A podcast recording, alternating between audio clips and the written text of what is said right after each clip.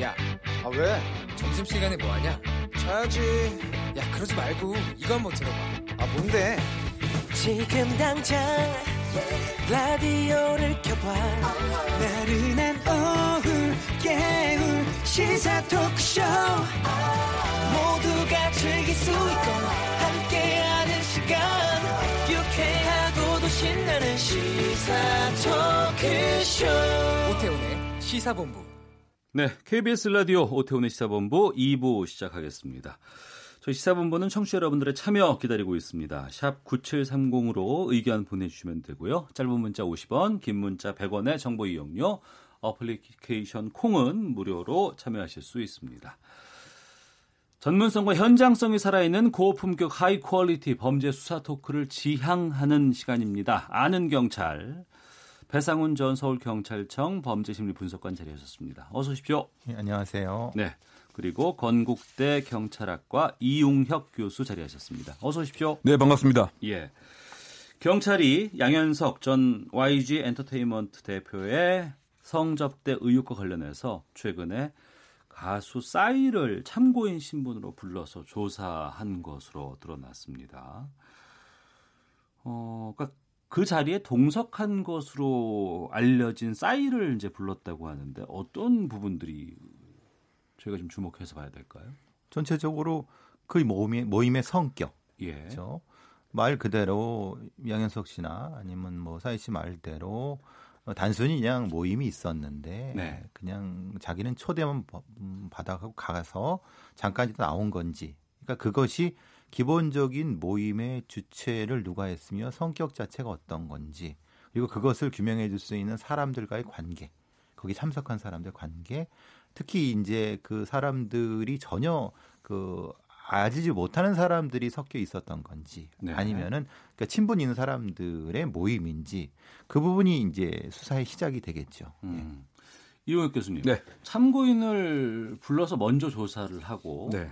또 싸이 같은 경우에는 지금 9시간 정도 조사를 받고 귀가를 했다고 하는데 네. 어떤 조사가 있었을 것으로 보이십니까? 결국 이제 이 참고인 조사의 그 명목이 뭐냐 하면 그 양영석 대표의 성매매 의혹인 거죠. 예, 예. 그러다 보니까 아, 실제로 25명 여성이 어떤 역할을 한 것이냐, 성매매 알선과 관련된 사전 정지 작업이냐, 더군다나 성매매 알선의 대상이 된 바로 인물이 그 조로우라고 하는 에, 말레이시아의 금융인으로 알려져 있습니다. 네. 그런데 이 조로우를 양영석 대표에게 소개한 인물이 바로 싸이이기 때문에 음. 과연 어떠한 목적으로 소개를 했느냐 네. 이런 부분들이 수사의 그 중요한 사항인데 어. 더군다나 그 지금 수사 당국에서는 조금 시간이 급박하리라고 생각이 듭니다. 왜냐하면 이게 그 법적으로 보게 되면 네. 성폭력 특별법에 근거한 것이에요. 성매매 알선이라고 하는 것이. 근데 그 공소시효가 5년에 불과합니다. 음. 근데 이 자리가 일어난 시점이 2014년 여름 경이기 때문에 네. 공소시효가 지금 보면 한 달 정도밖에 안 남을 가능성이 분명히 있습니다. 아. 그렇다고 본다면 이것이 아무 일이 없었던 것처럼 네. 흐지부지 될 가능성이 상당히 농후한 거죠. 예. 따라서 싸이를 그 통해서 지금 매매 성매매 알선의 상황이 어떻게 된 것인지 더군다나 그 자리에 왠지 모르지만 유흥계의 마담 정마담이라고 하는 이런 사람도 함께 동석을 했단 말이죠. 음. 그러면 결국 이와 같은 상황을 싸이는 직간접적으로 다 알고 있었을 가능성이 크다. 네. 그러면 성매매 알선의 그 혐의를 양현석 씨에게 적용하는데 점점 점점 에, 뚜렷해지는 이러한 정보와 구술 증거를 확보하기 위해서 9시간에 걸쳐서 싸이에 대한 조사가 이루어졌다고 생각이 됩니다. 그러면 지금 이 여러 가지 관련 보도들이 나오고 있고 참고인 조사를 하고 있고 또 이제 YG의 양현석 전 대표에게 타겟이 이제 가고 있는 이런 부분들이 그동안 경찰이 지속적으로 수사를 해왔던 결과물 때문에 그런 것인지 아니면 어 여러 지금 탐사 보도 같은 것들이 지금 나오고 있는 상황이고 공소시효가 얼마 남지 않았기 때문에 지금 이렇게 부랴부랴 하게 되는 것인지 배상원 교수께서는 어떻게 보세요? 전자는 아니죠. 지금 상태를 보면은 예, 예. 너무 촉박하고 어. 지금 도대체 지금 이 상태를 뭐를 하는 건지에 대한 것이 주요 타겟이 예. 성매매 알선인데 사실은 성매매 알선이라고 하는 것은 어떤 목적이 있어야 되지 않습니까? 네. 그럼 목적이 뭐냐? 그러니까 말하자면 뭐 이제 소설을 쓰자고 하면은 음. 양현석이라는 사람이 어떤 자기의 어떤 사업체를 키우기 위해서 외부의 자금이라든가 힘을 필요로 했기 때문에 성매매 알선이 필요했다고 하면은 네. 사실은 그 지금 말씀드린 그 목적에 맞는 수사가 돼야 되는 거지 않습니까? 예, 예. 근데 그 부분에 대한 것이 없이 어. 성매매 알선이 됐냐 안 됐냐만 따져본다면 이거는 본말이 전도된 부분인 거죠. 어. 그러니까 행위 자체는 분명히 규명해야 되지만 네. 그 행위를 위해서 왜 무엇 때문에라는 것이 수사가 이미 돼야 되는 것. 음. 아니 첩보라든가 아니면 다른 어떤 것이 있어야 되는 건데 그 부분에 대한 것을 어떤 잡지 못하고 한다고 하면 이것은 사실은 수사가 됐다. 네. 이거는 모르겠는 거죠. 예. 그러니까 그 부분 관련돼서는 수사기관보다 언론기관이 발빠르게 먼저 앞서 나오고 있었다. 예. 예. 바꾸게 하면 수사의 그 단서를 언론기관에서 언론 보도가 제공을 한 것이고 에, 경찰은 이 의심되는 단서가 나왔기 때문에 음. 수사를 할 수밖에 없는 이제 상황으로 이런 것이 아닌가 저는 그런 생각이 많이 드는 거죠. 네. 즉 이것이 그 인지 수사라든가 이것에 의해서 시작된 것이 아니고 언론의 보도 또 그 관련인의 제보 에 의해서 따라가는 형식으로 지금 되다 보니까 시간이 상당 부분 이제 그 급박하게 된 이런 모습인 것 같고요. 또 마약과 관련된 문제도 네. 사실상은 이제 그 양영석 전 대표가 암묵적으로 어 인정을 하고 음. 또 관련 소속 연예인들에 대한 조사를 네. 예, 무마하고 압박을 주는 이런 협박 강요죄 혐의도 있긴 합니다만 음. 이 역시 구체적인 증거는 아직 없는 상태고 네. 이와 같은 그 이야기도 사실은 예, 뭐 황하나 씨 또 다른 연예인들의 간접 진술로 또 나왔기 때문에 이거 쫓아가는 모습이기 때문에 예. 요약을 그 하게 되면 예, 선제적으로 그 수사의 방향이 설정되었기보다는 흘러나오는 이야기에 뒤쫓아가는 이런 그 어, 뒷북 수사가 지금 가장 큰 문제로 지적되고 있다고 보입니다. 그래서 문제가 되는 겁니다. 뒷북 왜냐하면 수사이기 예, 때문에 왜냐하면 이 전체 그림이 뭐냐? 예. 전체 그림이 뭐냐라는 것을 잡고 하게 되면은 어. 수사의 본질적인 본적 들어가는데 이게 곁가, 곁다리만 확인하는 차원으로 들어가면 네, 참고인이나 관련자들도 진술을 안 하거나 음. 의덜뻔히 하기 때문에 진술을 회피하거나 네. 피해버린단 말입니다. 예, 예. 그러니까 우리 수사라는 것이 뒤를 따라가면 절대 성공할 수 없습니다. 그렇겠죠. 지름길을 가거나 아니면 뭐 여러 가지 면에서 작전을 세워서 해야 되는 건데 지금은 거의 그냥 뒤쫓아가는 수사밖에 안 되니까 예. 음. 시간은 별로 없으니까 그러면 이 이분들도 이걸 알잖아요. 네. 그러니까 이게 시간만 버티면 된다라고 하는 상황이 되니까 제대로 이게 수사가 되고 있는 건지 저는 잘 의심스럽습니다. 이용 교수님, 그럼 네. 향후 수사는 어떻게 전망하세요? 기본적으로 지금 양현석 대표가 그 다음 소환 대상이 아닌가 이제 생각이 듭니다. 예. 지금 불거진 성매매 그 알선의 그 혐의 자체가 음. 국내에서뿐만이 아니고 해외에서도 이루어졌다고 하는 진술이 나왔기 때문에 말이죠. 그 모로코, 그 다음에 그 화류계 여성으로 추정되는 10여 명이 그야말로 전용 헬기도 이용을 하고 호화 요트까지 그 타면서 명품 샵까지 싹쓸이를 했다. 그렇다고 본다면 이 돈은 또 어디서 나왔겠느냐. 어. 그래서 수사는 사실상은 눈에 보이는 것 부터 할 수밖에 없는 것이죠. 예. 그러고 나서 예를 들면 예, 커다란 그림에서 아 이것은 YG 엔터테인먼트 그 회사의 일정한 돈을 빼서 썼다. 뭐 이런 식으로 이제 진화 발전할 수밖에 없는 것 같은데요. 네. 어쨌든 그 수사의 방향은 일단 그 성매매 알선에 관한 구체적인 그 상황을 예, 양영석 전 대표가 어떻게 알고 있었는지 음. 또는 얼만큼 관련했었는지 그리고 두 번째는 이 지금 잠깐 잊혀지긴 했습니다만 마약 수사와 관련된 회유와 협박 네. 그리고 경찰 수사에 대한 무마라든가 변호인에 대해서 일정 영향력 행사는 또 어떻게 된 것인지 또 그리고 변호인에 대한 에, 조력을 할 수 있을 때 그 자금은 어, 어떻게 마련했는지 이것이 이제 하나의 그 중요한 핵심 사항이 될 것 같고요. 또 마약과 관련돼서도 사실은 사실상 YG라고 하는 것을 약자를 약국 아니냐 이런 그 비아냥거림이 지금 시중에 많이 있는 것이죠. 예. 그러면 마약과 관련된 혹시 공급책 또는 이것을 묵인한 것은 없었느냐 어. 이런 것 등이 수사의 중요한 대상이 되고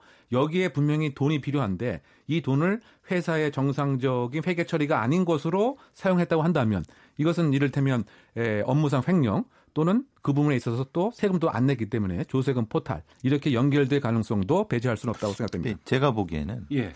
그러니까 교수님 말씀하신 부분은 제가 보기엔 곁다, 곁다리라고 봅니다. 어. 어, 실제로 이 사건의 큰 줄기가 뭔지를 사실은 먼저 파악해야 된다는 것이 네. 조 로우라고 하는 사람부터 파악해야 된다는 겁니다. 그 누구예요, 조로? 조 로우라고 하는 사람이 말레이시아의 라잡이라는 총리의 최측근이라고 합니다. 총리의 최측근. 예, 예, 전총이죠, 전총이. 어. 그게 흔히 말하는 말레이시아 개발은행 개발 관련된 사업을 통해서 수조 원, 우리나라 돈으로 수조 원 이상을 빼돌려 갖고 지금 인터폴 적색, 적색 수배인데 그 수법 자체가 네. 그러니까 국가의 자금 을 빼돌려서 자기에 치부했는데 그 치부한 것이 어 미국으로 빼돌리고 전 세계 곳으로 곳곳으로 다 빼돌려 갖고 자금 세탁을 한 겁니다. 네. 그러면 제가 지금 말씀해 드린 건 그럼 그 자금 세탁의 수단으로서 우리나라에 누가 필요하지 않았느냐? 어. 그러니까 이게 본말이 전도된 부분. 그러니까 더 크게 볼 예, 예, 예. 있다. 그좀 규모 자체라든가 어떤 흐름 자체를 정확히 봐야지. 네. 조로라는 조로우라는 사람이 그냥 어. 우리나라에 적색 수배 된 상태에서 들어와 갖고 이제 친구 만나서 술 먹었다. 이거로 끝날 사항이냐? 그럴 사람이 어디 있겠습니까? 조로랑은 큰 거물이 어. 그렇다고 하면은 네. 예를 들면 다른 형태의 어떤 방식의 접근도 필요한 부분인데 음. 뒤만 따라가다 보니까 본질을 놓치다 보면은 결국은 사실은 재판에 들어가면 이걸 집- 입증할 수 있느냐? 진술을 바꿔버리면 어떻게 하느냐? 이런 문제들도 생길 수 있다는 겁니다. 근데 그 본질로 들어가게 된다 그러면 지금 우리 경찰력이 거기까지 갈 수 있어요? 어떻게 보세요? 그- 그 결국은 이제 수사의 그 본질 자체라고 하는 것이 예. 예, 구체적인 증거에 입각한 증거 기반 수사를 할 수밖에 없기 때문에 어. 설령 그 나름대로 수사관이 마음속에 지도는 그릴 수가 있지만 예. 이걸 무작정 또 나갈 수는 없는 거죠. 그렇게 된 경우에는 수사권의 그 오남용 어. 또는 그 표적 수사의 비난 가능성도 있기 때문에 지금 입장에서는 에, 구체적인 제보라든가 또는 에, 다른 수사 과정에서 발견된 간접 증거라든가 이것을 토대로 할 수밖에 없는 한계는 있다고 생각됩니다. 예. 배상훈 교수님께 이 질문을 좀 드려봐야 될 것 같아요. 그러니까 지금 연예인 관련된 여러 가지 사건들 이게 좀 촉발된 것이 지난해 말이었나요? 올해 초, 초였나 모르겠습니다만 경찰이 명언을 명언을 건다고 말할 정도로 했던 그 버닝썬 수사가 있지 않았습니까? 정말 언론에서 떠들썩했는데 이게 지금 경찰에서 검찰로 넘어갔다고 얘기가 나오고 있거든요. 지금 마무리된 상황부터 좀 정리를 좀 해주세요. 어떻게 된 거예요, 이게 지금? 글쎄요. 이게 마무리된 상황은 일단 승리한테는 적용된 혐의가 성매매 알선 7개 혐의입니다. 성매매, 업무상 횡령, 뭐, 뭐 업무상 횡령, 증거인멸 교사, 성폭력 특보상, 카메라 등 이용 촬영, 식품위생 위반 등으로 지금 예, 송치가 된 부분들 말하자면은 어, 넘어간 상태인 거죠. 네. 거기까지는 결론을 내린 것 같습니다. 네. 그 다음에 이제 어, 지금 우리가 많이 얘기했던 뭐 팔라완에서의 뭐 성매매 혐의라든가 이런 부분들은 반만 맞다. 음. 그러니까 팔라완은 아니고 일본인 사업가 접대는 맞는 것 같다. 거기까지. 그러니까 이제 어, 성매매 혐의는 아까 말씀드린 그 부분들이고요. 그리고 린사모가 많이 얘기됐는데 린사모는 외국인이기 때문에 어느 정도까지의 그 횡령 부분에 대해서는 뭐 입증이 됐다. 네. 거기까지. 그리고 아까 말씀드린 뭐 다른 부분은 그 유인석 대표라든가 지금 뭐 다른 부분에서는 소소한 부분들 정도는 입증이 된 부분이라고 보여지는데 그것도 문제가 되는 거는 네. 업무상 횡령이라는 것이 사실은 주식회사 부분이 아니고 이 회사들이 그렇기 때문에 논란의 여지가 있다는 것이 여러 법률 전문가들의 얘기가 되는데 어쨌든 경찰에서는 어, 그 부분을 뭐 이제 송치한 상태입니다. 네. 그리고 그 기소에 대해서는 검찰에서 이제 하겠죠. 그렇죠. 지금 가, 가지고 검찰에서 다시 한번 들여다 보는데 여기서 문제가 되는 게 또 우리가 경찰총장이었던 윤총경 부분도 실제로는 뭐 여러 뭐 얘기가 있었지만 결국은 어, 뇌물 쪽이 아니라 그냥 뭐 김영란법 정도 위반 정도로 지금 뭐 송치된 상황입니다. 어, 예. 그러니까 유착 의혹의 핵심이라고 여러 보도가 나왔던 그 경찰총장이라고 네. 했던 윤총경 여기는 뇌물죄가 아닌 직권남용 혐의로만 적용된 거예요. 네, 그렇습니다. 그래서 경찰총장이라고 하는 신조 아닌 신조가 사실 뭐 탄생을 한 꼴이 됐죠. 예. 왜냐면 연예인이 그렇게 언급을 했기 때문에. 근데 지금 이제 말씀을 나눈 바와 같이 에, 골프와 식사는 분명히 한것 같습니다. 그 이를테면 그 윤총경과 그 유 대표가 2017년부터 18년까지 골프 4차례, 식사 6차례, 그리고 공연과 관련된 표 3차례에 걸쳐서 어, 받긴 받았습니다. 그런데 이 시점이 지금 에, 몽키 뮤지엄이라고 하는 식품위생법 위반 관련된 수사 사항을 알려준 것과 그 술집인 거죠? 네, 그, 그, 것도 하나의 네. 클럽인 거죠. 예. 그런데 이것이 시기가 일치하지 않는 거죠. 어. 그렇다 본다면 대가성은 없다라고 경찰에서 판단을 했기 때문에 네. 이 부분에 그 있어서는 뇌물죄에 적용을 하지 않았고요. 다만 식품위생법이 어떻게 지금 수사가 진행되는가를 예, 과거에 근무했던 부하 경찰관 직원을 통해서 그 사실을 알려줬기 때문에 이것은 직권을 남용한 것이고 어. 또그 경찰관은 이것이 비밀에 해당될 수가 있기 때문에 예, 공무상 비밀 누설 혐의로 경, 검찰로 넘겼습니다. 다만 이 혹시 공권력과 연계되는 하나의 문지기 역할로서 어, 윤모 총경이 역할을 한 것은 아니냐. 이래서 그 세상 에, 에, 시중에서는 많은 관심을 이제 가졌었던 것 같은데 네. 그 부분에 있어서는 아직 그 밝혀져 있지 못했던 것이고요. 어쨌든 어. 윤 총경의 그 지위로 보게 되면 예, 경찰의 그 총경이 한 뭐 400명, 500명 있는데 인사관리관이라고 하는 것은 그야말로 요직 중에 그 요직이고 더구나 경찰청에 근무하기 전에는 또 청와대에도 또 근무를 했었기 때문에 과연 누가 이와 같은 영향력 있는 자리에 놓여졌느냐 이것까지 만약에 들여다보게 된다면 지금 경찰 단계에서 밝혀져 있지 않은 혹시 연예 권력과 공권력의 뭐 연결고리에 대한 가능성을 찾아볼 실마리는 되지 않을까 개인적으로 추정해 봅니다. 이게 문제가요. 예. 윤청경에 대한 강제 수사를 안 했습니다. 아 강제 수사 없었어요? 예, 예, 예. 참고인 조사, 아, 어, 출석 조사 이런 거죠. 예. 피해자 전환해서 수사를 한 것이 예, 예, 아니고, 예. 그러면은 지금 교수님 말씀하신 어떤 혐의에 대해서 입증할 수 있을까요? 아니면 그걸 어. 수사할 수 있을까요? 음, 그래서 이제 흔히 말하는 또 싸고 돈다. 네. 이 사람이 얼마나 대단한 사람이길래 수사를 안 했느냐. 그러니까 그 버닝썬 사태도 그렇고 IG도 그렇고 지금 엄청나게 오랜 기간 동안 예. 많은 언론에서 다루고 계속해서 실시간 검색어 1위로 오르내리고 많은 사람들이 연루돼 있다는 것들은 나왔지만 정작 시간이 지나고 기소가 되는 시점에서 본다 그러면 그렇게까지 많은 것들이 그러니까요. 다뤄졌음에도 불구하고 정작 무언가 실체가 나온 것은 별로 없어 보이고 그러니까 지금 제가 쭉 이제 뭐 혐의에 대해서 말씀을 다 드렸잖아요. 승리라든가 다른 뭐 린사 뭐 얘기를 했지만 이건 법정 가서 굉장히 노- 논란이 될 수 있는 겁니다. 음. 핵심 말하자면 이 사람들이 어떻게 이런 행위를 했을 수 있는가에 대한 뒷배경 그거를 수사를 해야 되는데 그 부분에 대한 거는 안 했거나 못 했거나 모르겠습니다. 그런데 했다고 지금 명운을 걸었다고 하니까 예. 경찰청장께서는 명운을 건다는 말에 대한 그 말에 답을 주셔야 되는 겁니다. 지금 상태에서. 그러니까 이것을 제대로 우리가 확인하고 검증까지 하려 그러면 재판이 다 끝나고 나서 이제 어떤 죄목으로 이제 그 죄를 인정받느냐라는 것까지 가봐야 되지 않겠습니까? 알겠습니다. 아유, 거기까지 가려면 좀 시간이 좀 너무 많이 없어서 하지만 그럼에도 불구하고 재판이 나올 때까지는 계속해서 관심을 갖고 어, 또 경찰 수사, 검찰 기소 이런 것들 다 확인해봐야 될 시점이 아닌가 싶어요. 자, 배상훈 전 서울경찰청 범죄심리분석관, 건국대 경찰학과 이용욱 교수 두 분과 함께 아는 경찰 진행하고 있는데요. 아, 한 주제가 더 있기 때문에 좀 글로 넘어가고 마치도록 하겠습니다. 한보 사태의 주역 건군 건국 이후 최대 금융비리 사건으로 꼽히는 정태수 전 한복그룹 회장의 넷째 아들인 정한근 전 한복그룹 부회장이 해외 도피 생활 21년 만에 국내로 송환됐습니다.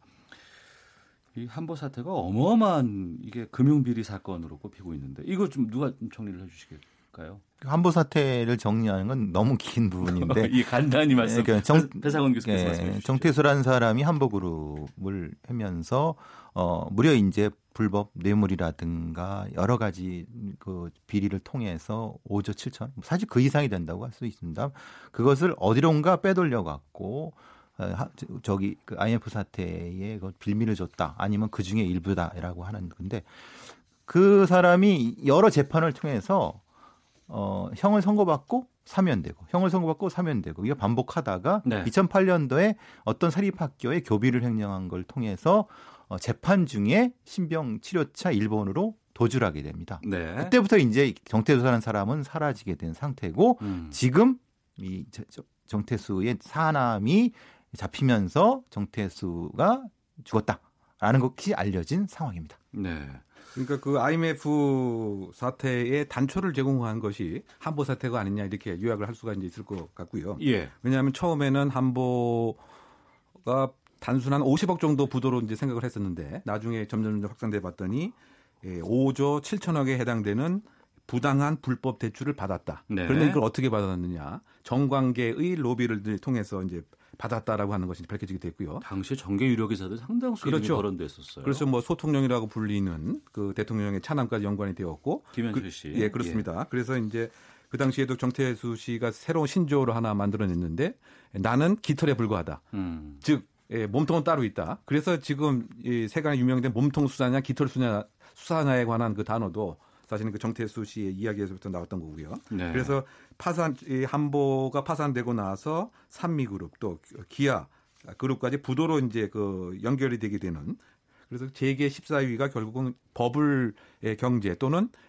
정관계의 부정한 로비에 근거한 것이었다라고 네. 하는 것이 그 한보 사태를 요약을 할 수 있을 벌써 것 같습니다. 96년, 97년이면 상당히 오래됐는데 21년 동안 도피 생활을 했다고 하고 이번에 지금 파나마에서 붙잡혀서 국내로 송환됐습니다.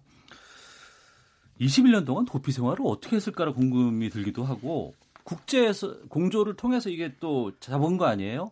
이 일련의 상황들은 검거 상황들은 어떻게 보셨어요? 그 그러니까 상황을 처음에는 보셨어요? 이제 뭐 키르기스탄 말하자면 말레이시아에다 카자흐스탄, 키르기스탄까지 갔다가 다시 에콰도르까지 와서 뭐 이렇게 된 파마나마게 잡힌 부분인데 잘 먹고 잘 살았다고 그러십니다. 그 정태수 씨가. 근데 그 부분에 대한 국제 공조가 지금 이 형태는 잘 됐다고 평가를 하는 사람들도 있지만은 네.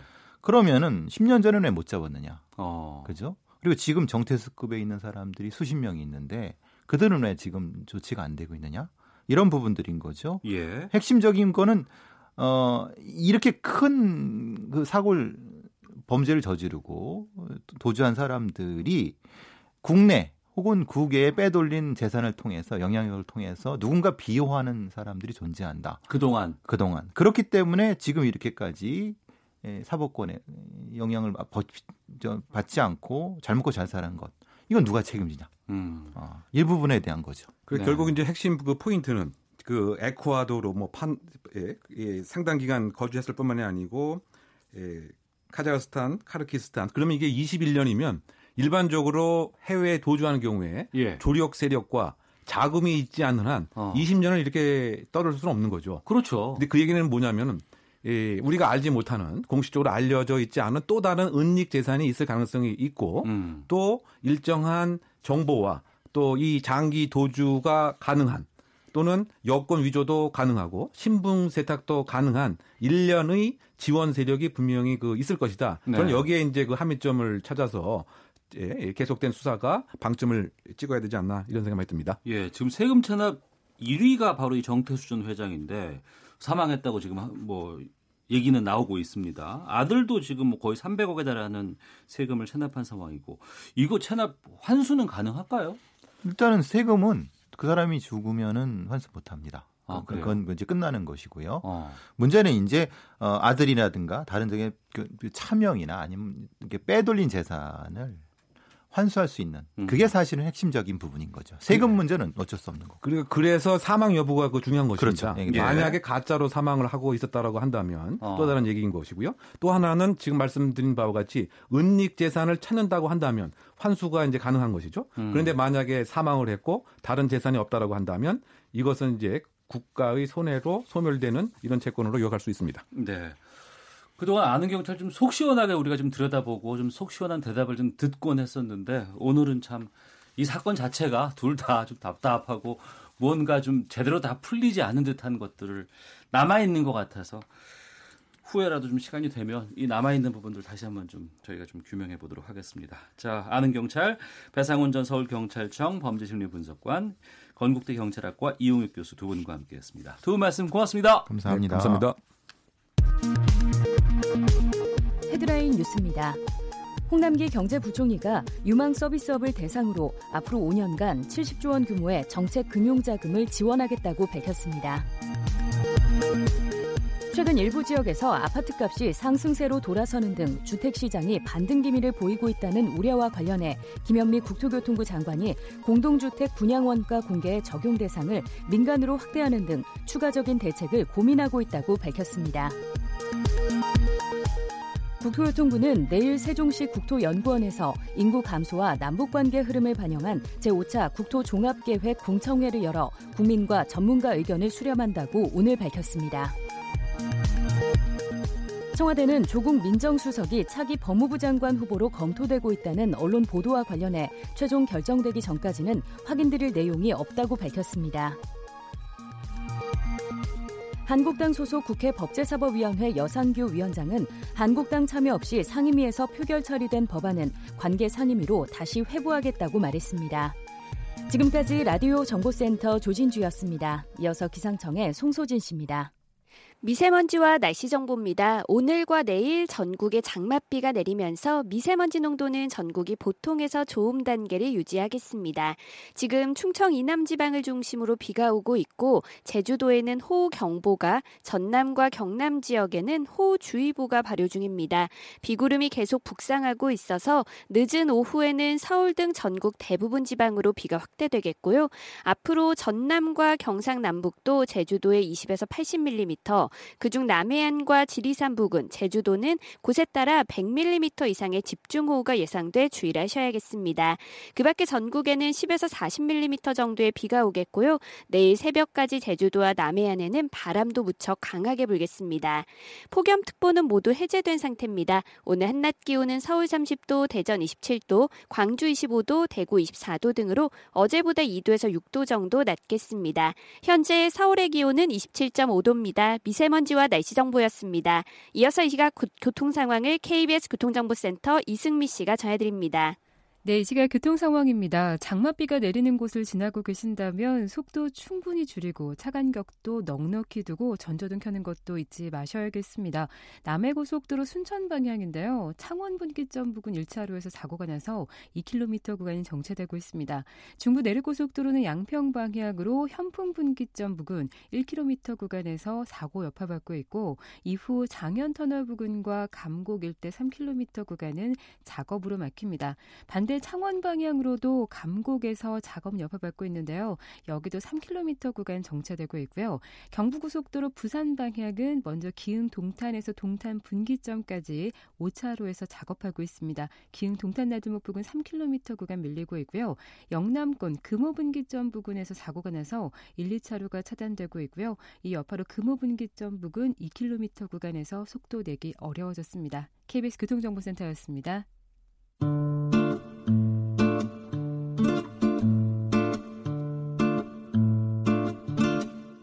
오태훈의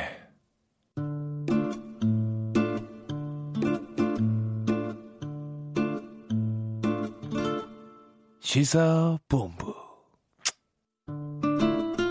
네, 한 주간의 가장 눈에 띄는 정치권 소식을 속 시원한 평론과 함께 들어보는 시간 정청래 정가 이슈 정청래 전 의원 연결되어 있습니다. 안녕하십니까? 네, 안녕하십니까? 예.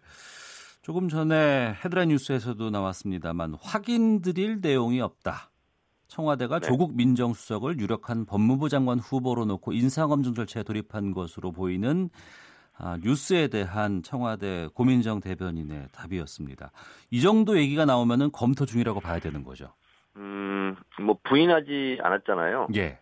그러니까 뭐 보통 우리가 NC, ND 시인도 않고 부인도 하지 않는다. 네. 그러면 보통 이제 시인한다 이렇게 음. 이제 보통 해석하지 않습니까? 예. 제가 봤을 때는 지금 검토하고 있는 것으로 보여, 보입니다. 네. 여기에 대해서 뭐 좋은 반응도 있습니다만 또 한편으로는 대통령의 비서에서 법무부 장관으로 시켜가는 것이 좀 논란이 있다 이렇게 보는 측면들도 있거든요.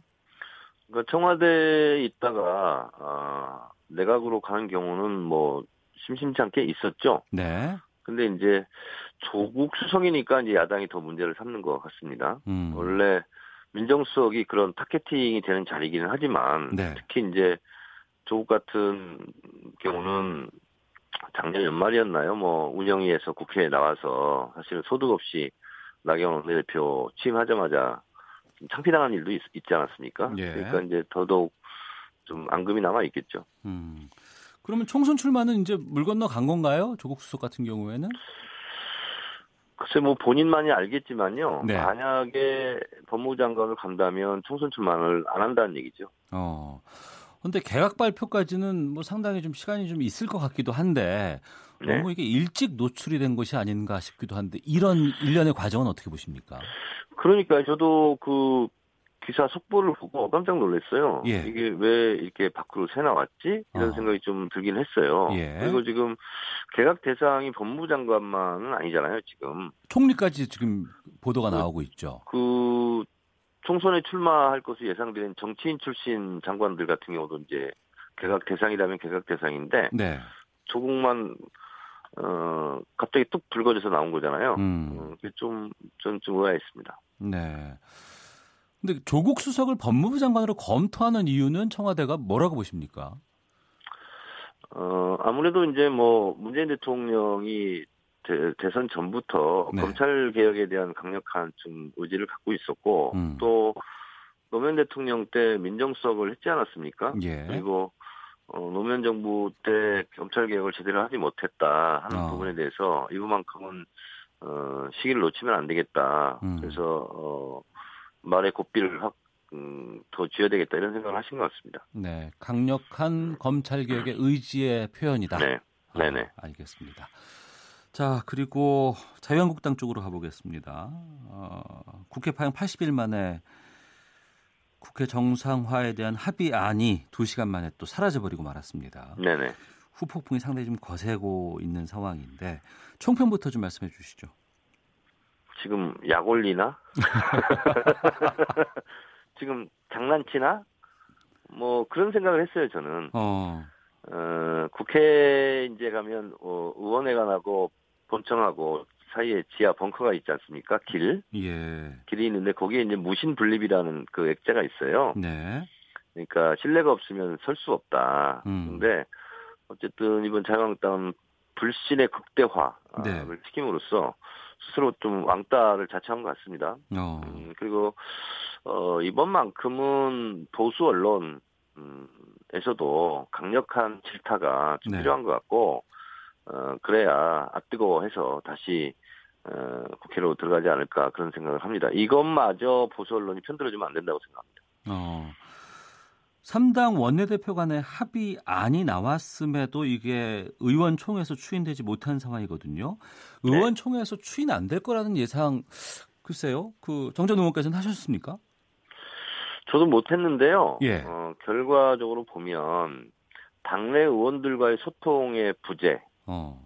어. 그런 상태에서 아니란 판단이 물은 대형 참사 네. 이렇게 생각을 합니다. 그러니까 나경원 원내대표가 그날 아마 삼척을 갔을 거예요. 예, 삼척항에 갔었죠. 예, 그렇죠. 그 중대한 합의를 앞두고 음. 그런 데 가서 시간을 보내고 있으면 안 되죠. 네. 예를 들면 반대할 것 같은 것이 예상되는 뭐 의원이 있다면 전화를 하든가 음. 만나든가 네. 뭐 이렇게 할 수밖에 없다든가 이렇게 뭐 설명을 해야 될 거 아니에요. 어. 근데 이제 그런 것도 없이 뚝 내미니까 예. 다른 의원들은 우리가 이러려고 욕먹어가면서 장애 투쟁했냐. 음. 뭐 그런 생각이 들고 저는 아마 제 짐작입니다만 패스트랙 관 과정에서 무더기 고소고발을 당했잖아요. 자유한국당원들이. 예, 예. 그런 부분에 대한 불안감, 어. 공포, 또 거기에 대한 확실한 담보 이런 것 없이 왜 덜컥 수를 뒀냐. 네. 이래서 아마 부결이 된 것 같습니다. 어. 그런 부분이라 그러면은 상당히 나경원 원내대표 리더십에 상처를 입을 수밖에 없는 상황인데 어, 저희가 예, 일부에서 예. 그 자유한국당 홍문표 의원과 인터뷰를 했습니다. 근데 이제 당 내에서의 분위기는 어, 협상력을 더 높여주기 위해서 이제 힘을 실어주겠다 이렇게 지금 얘기가 나오고 있거든요. 이 부분은 어떻게 보시는지요? 그건 그냥 형용 모순 비문이죠. 어. 아니 당연히 리더십이 떨어졌고 예. 또 이런 경우는 원내대표가 그만둔 경우가 또 있었어요. 음. 어, 그래서 사실은 자유한국당 이제 그렇게까지 하면 너무 혼란스러우니까 네.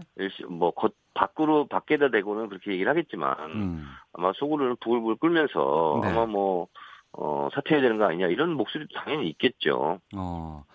그 의원총회 자리에는 물론 의원총회이기 때문에 이제 황교안 대표는 없었다고 합니다. 네. 어, 근데 이제 이게 그 국회 정상화를 논의하는 자리고 또 이번 같은 경우에는 황교안 대표에게 힘을 실어주기 위해서 강경파들이 나선 것이다 이렇게 보는 측면들도 있거든요.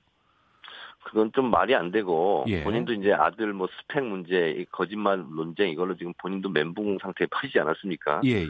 예, 그래서 저는 또 국회의원을 안 해본 분이라서 음. 어, 원내 투쟁, 원내 협상 이런 것은 잘 모를 거 아니에요. 네. 그래서 원내 문제는 아마 원내 대표 나경원 원내 대표가 일방적으로 음. 결정권을 가지고 네. 어, 행사를 할 거라고 봐요. 네. 근데 그걸 가지고 뭐 황교안 대표에 힘을 실어주겠다, 어쨌다 이렇게 얘기를 하는데 그러면 나경원 의원 힘 빼고 그 힘을 황교안 대표한테 실어준다는 얘기예요. 음. 그건 말이 안 된다고 봅니다. 네, 알겠습니다.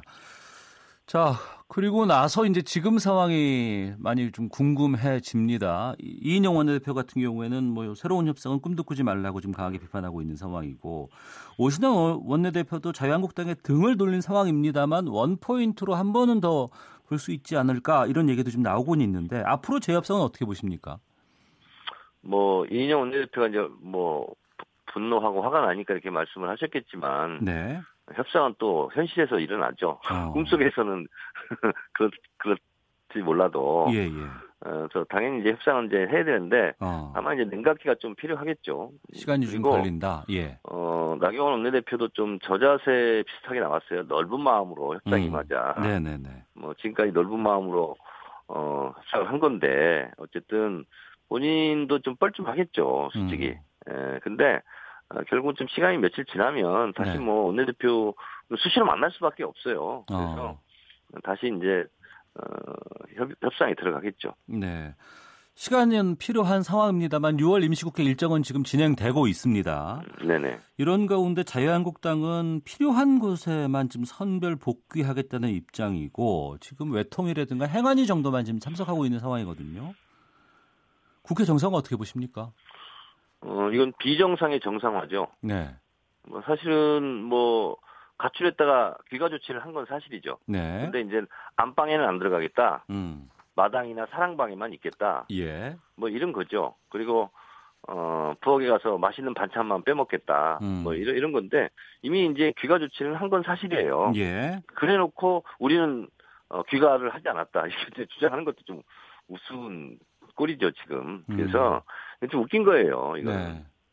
그래서 그러지 마시고 기왕 국회 들어왔잖아요. 음. 그러면 본회의도 참석하시고 또 재난 추경도 좀 같이 협조하고 이렇게 했으면 좋겠습니다. 네. 주간 정치평론 정청래 정가 이슈 함께하고 계시는데요. 서울시가 광화문에 불법 설치된 옛 대한애국당, 우리공화당 이름 바꿨습니다. 농성 천막을 철거했습니다. 어, 근데 또 우리 공화당은 부당하다면서 곧장 기습 재설치를 했어요. 이 일련의 상황을 어떻게 보시는지 궁금하네요. 이거야말로 어, 법치국가를 정면으로 부정하는 거죠. 네. 어, 그 서울 광장이든 광화문 광장이든 법적인 절차를 거쳐서 거기에 뭘 시설물을 설치해도 해야 되는 거 아닙니까? 음. 근데 그걸 불법적으로 했어요. 당연히 서울시로서는 철거를 할 수밖에 없는 거죠. 네. 근데 거기다 또 뭐 오기인지 뭔지 또, 또 설치했어요. 더 넓게. 음. 어, 제가 봤을 때는 이제 서울시에서는 조원진 대표에게 뭐 월급 가압류 들어가겠다. 네. 뭐 이렇게 지금 나오고 있지 않습니까? 예. 근데 예전에 생각해 보세요. 전교조 명단 공개해 가지고 네, 네. 그, 그, 그, 그, 벌금 문 국회의원들 많아, 많이 있습니다. 조전혁 전 의원이 벌금 물었었죠, 그때. 그렇습니다. 예. 그래서 어, 그거는 법적으로 그렇게 계속 이제 진행이 되는데 그럴수록 본인만 불리하겠죠. 이거는 아. 뭐 어, 아니 그리고 또 이게 무슨 대한민국 무법천지도 아니고 예. 어, 이렇게 하면 안 되죠. 음. 하나만 더 여쭙겠습니다. 그 대한애국당이 우리공화당으로 이름을 바꿨는데 선관위 등록까지 네. 마쳤어요. 이 당명이 박근혜 전 대통령과 정치적인 교감을 통한 것이다라고 지금 얘기를 하고 있거든요. 사실 여부를 확인할 방법은 좀 없는 것 같은데 이 옥중 정치가 다시 시작됐다는 평가도 있습니다. 저도 이제 뭐 방송에서 그 홍문종 의원하고 얘기를 했었는데 홍문종 의원은 그렇게 얘기하더군요. 실제로 우리 공화당의 주인은 박정희 박근혜다. 네.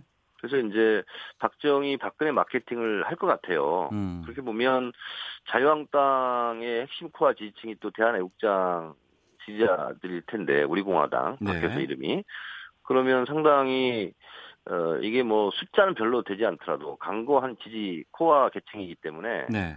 자유한국당으로서 굉장히 골치 아플 것이고 음. 특히 이제 TK 대구 경북에서는 엄청난 분열인 거죠. 이것이 네. 자체가. 어. 이게 총선에도 영향을 미칠까요? 당연히 그렇습니다. 그 저는 내년 총선은 특별한 어, 축구로 치면 스트라이커가 없어요. 예. 그러면 결국은 문재인 대통령 지지율과 어. 박근혜 전 대통령에 대한 동정론 각자 진영에서 그걸 내세우면서 어, 총선을 치르지 않을까요? 네. 그러면 박근혜 대통령의 박심 이거는 어. 우리 공화당이 선점할 가능성이 좀 있죠. 아, 알겠습니다. 자, 그 소식까지 듣도록 하겠습니다. 정청래 정가 이슈 정청래 전 의원과 함께했습니다. 고맙습니다. 네, 감사합니다.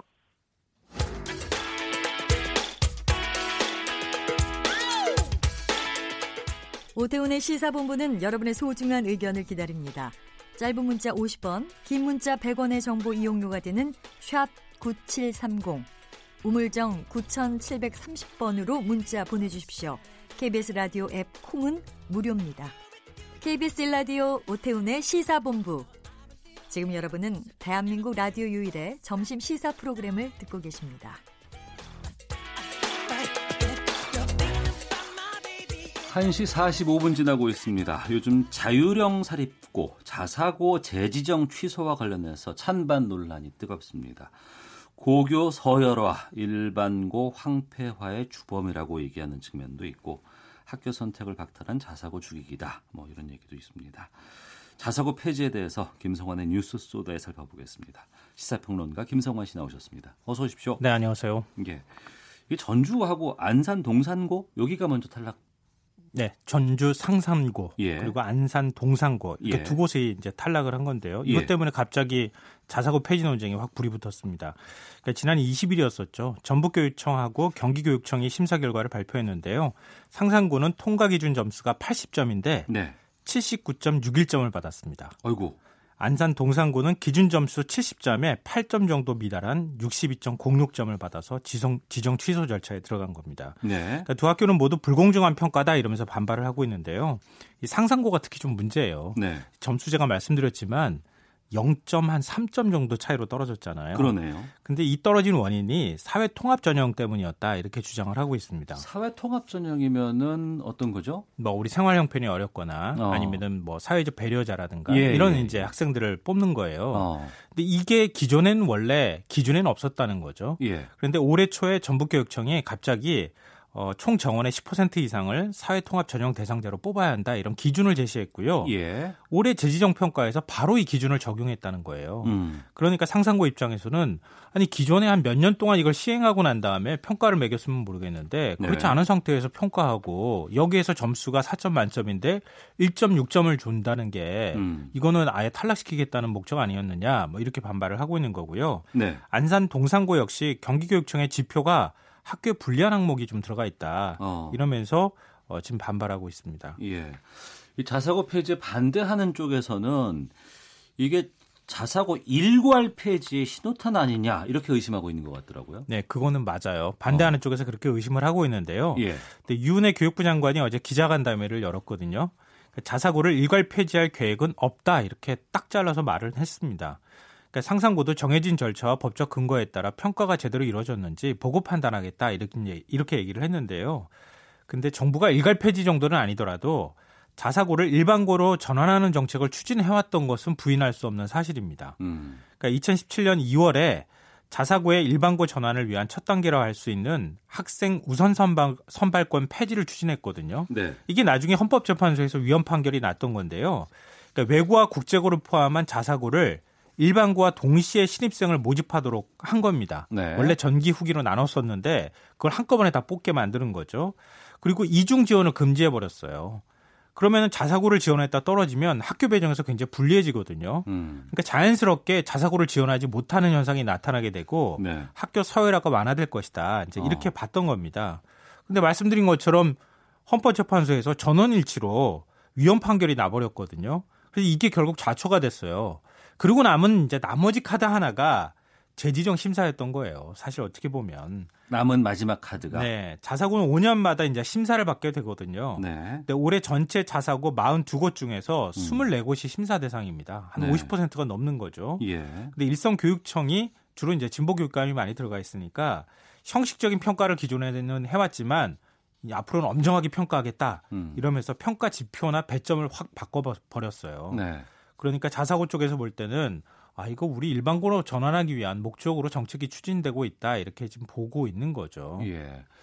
제가 학교 다닐 때는 자사고라는 건 아예 없었고요. 아니, 그때는 그냥 단순히 그냥 뭐 예체능 계 특별고등학교라든가 음. 아니면은 일부 한두 개 정도의 외국어고밖에 없었어요. 저는 외국어도 없었어요 학교 네. 다닐 때.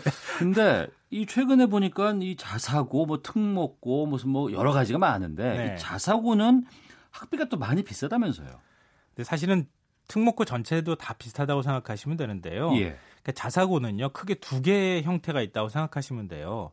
전국 단위 자사고하고 광역 단위 자사고. 어. 그러니까 전국 단위 자사고는요. 제가 학교 이름 말씀드리면 딱 아실 거예요. 네. 상상고가 거기에 포함이 되는데요. 전주에 있고. 민족사관고. 예. 하나고. 어. 하나고는 지금 서울에 있죠. 예. 서울에서 거의 유일하다시피 한 전국 단위 자사고입니다. 예. 현대 청운고, 포항제철고 등등에서 한 10개 학교가 있습니다. 그럼 이 학교는 전국에서 누구나 지원하고자 하면 지원하실 수 있는 거예요? 그렇죠. 전국 단위로 모집을 할 수 있는 거예요, 학생들을. 그러면은 기숙사가 있어야 되겠네요. 그렇죠. 대부분은 어. 기숙사가 있습니다. 이런 예. 학교들은. 예. 근데 광역 단위 자사고의 경우에는 광역 광역 단위에 있는 학생들만 지원할 수 있는데요. 음. 그런 게 우리 이제 서울에서 보면은 주변에 있는 자사고들이라고 예, 생각하시면 예, 예. 돼요. 어. 이런 자사고가 32개가 있습니다.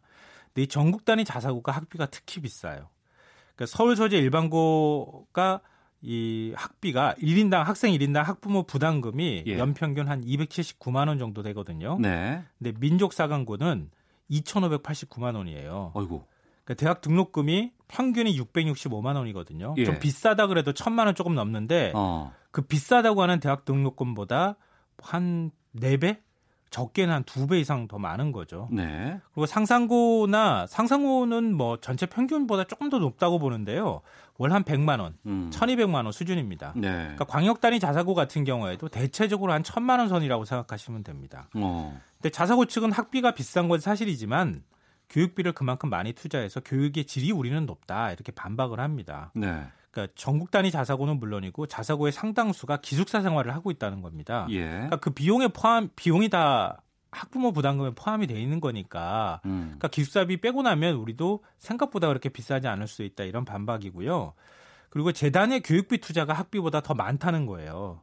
그러니까 예를 들면 민사고 같은 경우에 1인당 학, 비가 2,500만 원이라고 말씀드렸잖아요. 예, 예. 근데 학교가 재단이 투자하는 돈, 재단 전입금이 한 2,900만 원 정도 된다는 겁니다. 1인당? 네. 어. 그리고 상상고 같은 경우에도 수학의 정석 저자인 홍성대 씨가 설립을 한 거잖아요. 예. 여기도 학비보다 그 재단에서 투자하는 비용이 더 많다. 어. 그런 그런데 우리 보통 얘기하는 영재고나 과학고 이런 거 같은 경우에는 학비는 뭐 800만 원 뭐 이 정도 된다 하더라도 정부가 투자하는 돈이 그거에 몇 배가 되는 것이다. 예. 그러니까 정부가 투자하는 돈보다 우린 또 더 많이 투자한다. 음. 그러니까 교육을 위해서 우리가 이렇게 헌신하거나 투자를 하고 있는 것인데 단순히 학비가 비싸다고만 얘기할 수 있느냐 이렇게 얘기를 합니다. 근데 만약에 우리 애가 공부를 참 잘해요. 그래서 네. 이런 자사고 같은데 보내고 싶은데 또 영재들이 많이 모인다고 하니까 공부 잘하는 사람이 모인다고 하니까. 근데 가정 형편 어려우면은 보내지도 못하는 곳 아니에요. 그거는 맞아요. 가정 형편 어, 어려우면 뭐 좀 냉정하게 말씀드리면 자사고 보내시기 어렵습니다. 그럼 제가 지금 액수 말씀드렸잖아요. 물론 이제 어, 사회적 배려 전형이라든가 이런 전형이 있다 하더라도 상상고 같은 경우에 아, 360명 60명이 정원이라고 치면 11명 정도밖에 안 돼요. 어. 그러니까 형편이 어려운 사람은 이런 학교 가기 어려운 게 사실이에요. 그래서 음. 이제 기족학교라는 얘기가 나오고요.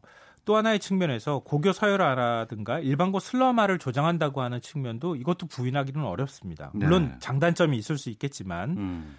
그러니까 과거 외고 자사고 보내는 부모한테 기숙사 생활하니까 사교육비 안 들어서 좋으시겠어요? 이렇게 물어보면 허허허 웃을 거예요. 왜요? 그러니까 제 주변에 있는 사람들 얘기를 들어봐도 그렇지만 네. 주중에는 학교에 묶여 있을지 몰라도 주말에는 다 학원이다 과외다 다 합니다. 아 그래요? 왜냐하면 그 학교 내 경쟁이 굉장히 치열하잖아요. 어. 그 학교 내에서도 성적을 받아야 되잖아요. 그게 예, 이제 예. 내신이잖아요. 그러니까 기숙사 학교로 다닌다고 하더라도 학원은 학원대로 또 다니는군요. 네. 그러니까 이런 학교에 다니는 학생들은 보통 정시를 많이 지원해요. 예. 왜냐하면은 학종으로 어. 학교 내에서 만약에 수시 그 저 학교 내에 어떤 내신 성적이 많이 들어가게 되면은 불리하잖아요. 네. 경쟁이 너무 치열해서. 음. 근데 어떻게 됐더라도 내신을 많이 받기 위해서는 그 안에서 또 다른 사교육이 필요하다는 거예요. 네. 그 그리고 이제 상상고 같은 경우에는 학교 앞에 버스들이 뭐 주말에 줄줄이 대기하고 있다 이런 얘기도 있는데 학원 버스가? 네. 아. 그 학원 버스가 서울로 올라온다는 얘기도 있습니다. 그러니까 기숙사 생활하고 난 다음에 주말에는 네. 학원에서 픽업 하는 거예요. 픽업해서 어. 서울에 그 뭐 유명 학원에서 어, 학원에 학원에 데리고 가서 강남에 어. 뭐 대치동 주변으로 데리고 가서 음. 다시 또 거기서 엄청나게 비싼 사교육을 시키고 있다. 이런 얘기들도 있습니다. 네. 이러다 보니까 고교 평준화의 획일성을 보완한다고 설립한 자사고가 명문대 입시학원으로 변질이 됐다 이런 얘기가 있고요. 음. 고교 사율화를 조장한다고 하는 것도 이것도 부인할 수 없는 사실인데 네. 제가 이제 아이가 중학교 1학년인데요. 요즘은 초등학교 때부터 이 특목고나 자사고 준비하지 않으면 아예 못 간다는 얘기도 합니다. 음. 엄청나게 선행을 하기도 하고 그러는데요. 네. 그러니까 이렇게 해버리니까 학교가 쫙 줄이 서게 되잖아요. 음. 그러니까 교육시민단체 사교육 걱정 없는 세상에 조사한 자료를 보면 어, 10 개 전국 단위 자사고 중에 내신 석차 백분율로 분석이 가능한 3개 학교 신입생을 분석을 했대요. 네. 그런데 내신 성적 상위 10% 학생 비율이 이런 자사고가 평균 88%였대요, 학생들이. 음. 그러니까 10% 학생들이 다 몰려가지고 거기서 경쟁하는 현상들이 발생하니까 그러니까 특목고나 이런 데까지 다 빠지면은 일반고가 슬럼화된다고 하는 얘기가 나오는 거죠. 네. 자사고의 문제점들을 우리가 좀 주로 많이 다뤄 지금 봤는데 그럼에도 불구하고 자사고를 만든 이유가 있었을 거 아니에요. 어, 교육의 자율성을 보장한다고 해서 만든 거예요. 예. 그러니까 2002년에 학생과 학부모의 선택권을 넓혀주겠다. 획일적인 교육의 틀에서 벗어나게 하겠다라고 해서 만든 겁니다. 그러니까 정부의 재정 지원을 한, 하지 않는 대신에 기본 교과 이수 단위의 50%만 편성을 할 수 있도록 자율권을 부여해 줬어요. 네. 근데 상상고 같은 경우에 국영수가만 하는 건 아니지 않겠습니까? 그렇겠죠. 학교 교육 커리큘럼이 상당히 좋다고 하는 얘기들이 있어요. 어. 이건 뭐 어, 많은 학교들이 벤치 마킹을 많이 한다고 하니까요. 음. 그런 면에서 무조건 입시학원화 되는 건 아니다라고 반박을 합니다. 네.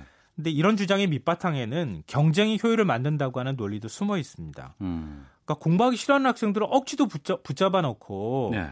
어, 공부시키면 뭐 하느냐. 한 교실에 모두 잘하는 학생, 못하는 학생을 넣, 어서 교육을 시키면 효율성도 안 나고 음. 하향 평준화되는 거 아니냐. 네. 뭐 이런 반론이 있습니다. 예. 이쪽 말을 들으다 보면은 또 이쪽이 맞는 것 같기도 하고 네. 참 고민이 되는데 앞으로 자사고 지정 취소 절차는 지금 어떻게 진행돼요? 네, 올해 재지정 평가 대상이 전체 절반이 넘는 24곳이라고 말씀드렸잖아요. 예, 예. 네, 상상과 비슷한 일이 앞으로도 그러면 계속 벌어질 가능성이 있다고 하는 거죠. 어. 지역교육청에서 심사 결과를 냈을 때 탈락을 한다. 그러면 청문 절차를 일단 거쳐야 합니다. 청문 절차? 예, 어. 일단 학교 사람을 불러서 예. 여기에 대해서 어떤 의견을 가지고 있는지 들어보는 절차가 있는 거죠. 이게 한 정도 2주 정도 걸리고요. 예. 교육감이 20일 이내에 교육부 장관에게 지정 취소 동의를 신청합니다. 어. 그러니까 지금 상상고 같은 경우 이 절차로 들어가는 단계라고 보시면 되는데요. 네. 전북교육청은 상상고 지정 취소를 7월 중순께 요청할 예정입니다. 음. 근데 그렇게 되면 교육부 장관은 자문위원회 성격인 특목고 등 지정위원회에 심의를 맡겨서 50일 이내에 동의 여부를 결정하게 되는데요. 네. 그러니까 안산 동산고나 상상고는 7월 말이나 8월 초 정도면 그러니까 최종 지정 취소 여부가 확정이 된다고 보시면 될 것 같은데요. 만약에 불복하면 뭐 소송으로 가면 시일이 한도 없이 늘어날 수도 있겠죠. 알겠습니다. 뉴스 쏘다 자사고에 대해 살펴봤습니다. 시사평론가 김성환 씨 함께했습니다. 고맙습니다. 네, 고맙습니다. 예, 오태훈의 시사본부 마치겠습니다. 내일 뵙겠습니다. 안녕히 계십시오.